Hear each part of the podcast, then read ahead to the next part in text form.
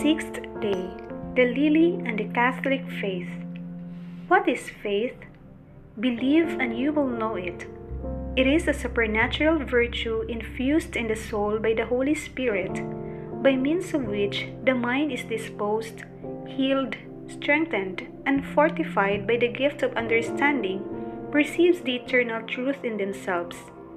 Look at them and contemplate them. Distinguished truth from error, the beautiful from the ugly, what is revealed from what is not, and adhere firmly and unite itself with God, the supreme beauty, who is presented to it, clothed with greatness, splendor, and magnificence bestowed by His infinite perfection.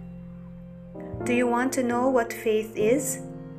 Love the eternal truth, search for it and discover it, and unite yourself to it.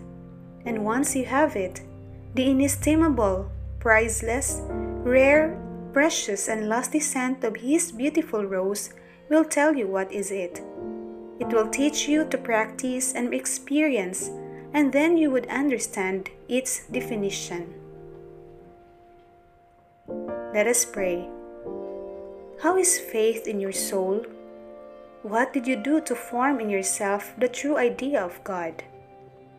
How do you think of God? When do you think of God?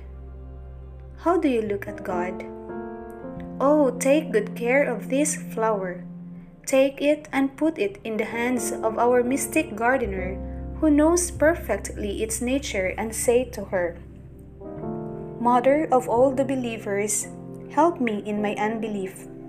I believe all that our Holy Mother Church believes and commands us to believe. I oblige and commit myself in fomenting and cultivating this flower with holy meditations. I intend to study and meditate the mysteries and the truths that religion proposes to me.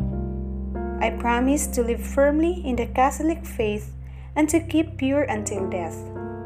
Receive, O Lady, these intentions of mine. Accept this flower and present it to God your Son, eternal truth.